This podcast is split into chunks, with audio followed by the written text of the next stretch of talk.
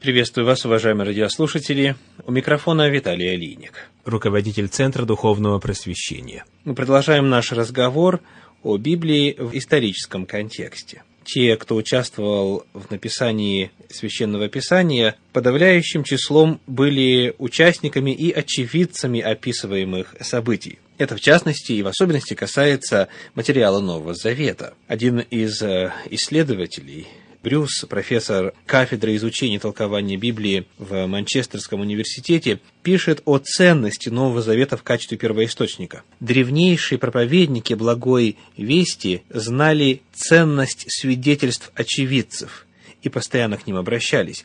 Мы свидетели этих событий, утверждали они с полной уверенностью. Более того, в те давние годы было бы далеко не так легко, как, похоже, полагают некоторые авторы, придумать слова и поступки Иисуса Христа. Многие из его учеников еще были в живых и могли вспомнить, что происходило на самом деле, а что нет. Напомним, что в действительности разрыв между временем написания трудов Нового Завета, в частности, и самыми древними копиями этих трудов, которые у нас имеются, чрезвычайно невелик. Для того, чтобы появились мифы, нужно продолжительное время. Этого времени просто нет в случае с документами Нового Завета. Добавим, что проповедникам тех времен приходилось иметь дело не только с дружелюбно настроенными свидетелями, но и с противниками, которые тоже знали основные факты служения и смерти Иисуса. Ученики Христа не могли себе позволить никаких неточностей, не говоря уж о намеренном искажении фактов, ибо немедленно нашлись бы охотники их разоблачить. Напротив, одной из сильных сторон исходных апостольских проповедей было то, что они с уверенностью апеллировали к знанию слушающих. И не только говорили апостолы, вот мы свидетели этих событий, но они говорили, как вы и сами знаете. А если кто и отклонился бы от фактов любым ощутимым образом, его исправили бы враждебно настроенные свидетели, которые всегда находились среди слушателей. Новозаветные авторы составили независимое описание жизни, смерти и воскресения Христа.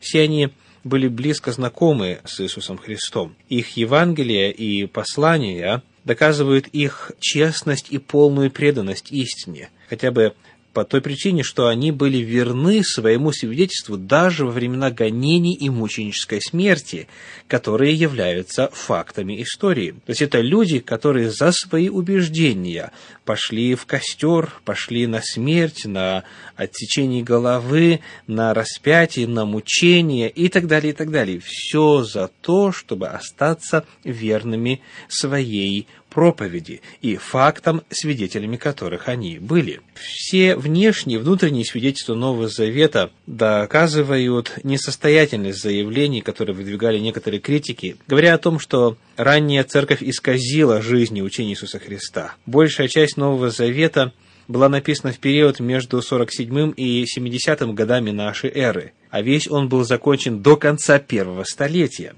Фактически просто не было времени для того, чтобы были созданы и распространены мифы о Христе. В тот период, когда стали широко распространяться книги Нового Завета, множество очевидцев событий были еще живы, и потому в этом историческом контексте оказывается абсолютно невозможен факт подлога и искажения. Когда речь идет о человеке влиятельном, о людях, которые и обладают властью для того, чтобы переписывать историю на свой лад, тогда, естественно, может вкратце подозрение касательно того, что эти данные были подтасованы, изменены, история была переписана, были вставлены анахронизмы и прочее, прочее. Однако ситуация, в которой находилась первоапостольская церковь, она была далека от какой-либо даже отдаленной возможности от того, чтобы иметь власть, что-то менять, что-то переписывать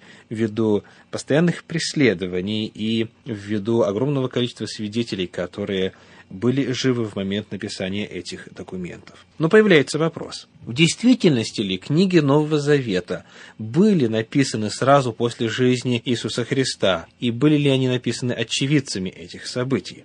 Кое-какие данные на этот счет мы уже представили. Давайте рассмотрим вопрос чуть основательнее. Около середины прошлого столетия весьма влиятельная школа теологов начала уверенно утверждать, что некоторые из важнейших книг Нового Завета, включая Евангелие и Деяния, появились не ранее 30-х годов II века, то есть это практически на сто лет позже событий жизни Иисуса Христа. То была так называемая Тюбингенская школа, названная по имени Тюбингенского университета, где профессорствовал Бауэр, ведущий ее представитель. Эта школа пересмотрела представление о зарождении христианства в соответствии с метафизикой Гегеля. Методы школы хорошо характеризуют знаменитый анекдот о том, как Гегель излагал свою философию истории, ссылаясь на определенный ряд событий. Как вдруг один из его слушателей, изучавший историю и знавший историю хорошо, запротестовал, сказав,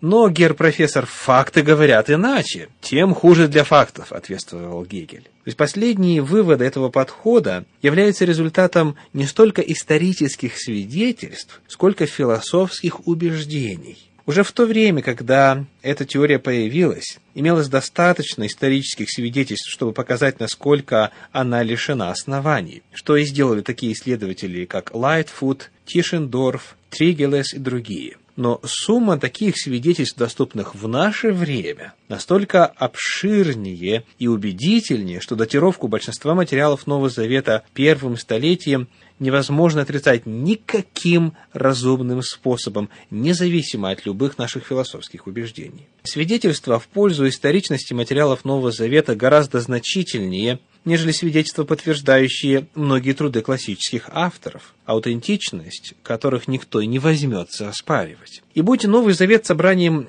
светских документов, их подлинность рассматривалась бы всеми специалистами как не подлежащая никакому сомнению. Любопытным образом, историки часто оказываются куда доверчивее в отношении к содержанию текстов Нового Завета, чем некоторые теологи. Так или иначе, существуют люди, рассматривающие Библию как ipso facto, подлежащую подозрению, то есть по самой природе ее, и требует куда больше подтверждающих свидетельств для такой работы, чем они приняли бы для обыкновенной светской или языческой рукописи. С точки зрения добросовестного историка стандарты строгости должны быть одинаковыми в обоих случаях.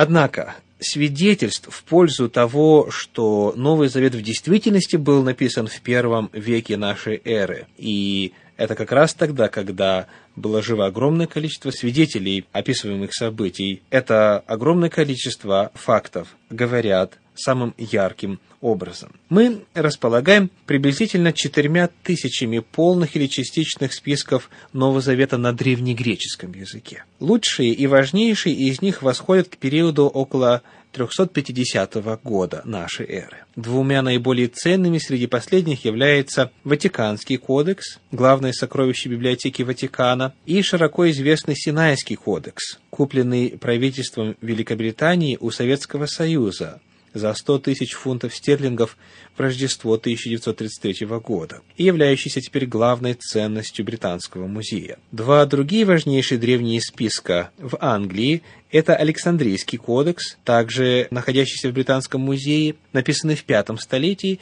и восходящий к пятому или шестому веку кодекс Безы, хранимый в библиотеке Кембриджского университета, содержащий Евангелие и Деяния как на греческом, так и на латыни. В дополнение к упомянутым выше двум превосходным манускриптам IV столетия, древнейшим из нескольких тысяч нам известных сохранились значительные фрагменты папирусных экземпляров книг Нового Завета, датируемые на 100-200 лет ранее 350 года. Библейский папирус Честер Битти, обнародованный в 1931 году, состоит из фрагментов 11 древних рукописей, три из которых содержат большинство текстов Нового Завета. Одна из последних, содержащая четыре Евангелия и Деяния, принадлежит первой половине третьего столетия, то есть это годы с 200 по 250. Другая включая в себя письма Павла церквам и послания к евреям, относится к началу третьего столетия. Третье, содержащее откровение, принадлежит второй половине того же века. То есть перед нами уже годы 200 250 Еще древнее фрагмент папируса, содержащий отрывок из Евангелия от Иоанна и находящийся ныне в библиотеке Джона Райлендса в Манчестере. Этот документ датируется палеографами периодом около 130 года и удостоверяет, что позднейшие из четырех Евангелий, написанные согласно преданию в Ефесе между 90 и 100 годами, находилось в обращении в Египте спустя приблизительно 40 лет по его составлению. Это самый древний дошедший до нас фрагмент Нового Завета, на полстолетия старше следующего за ним. Таким образом, мы видим, что всего лишь 40 лет существует между временем написания и самым древнейшим документом, сохранившимся у нас. Мы продолжим разговор об этом во время нашей следующей встречи. С вами был Виталий Алиник. Всего вам доброго. До свидания.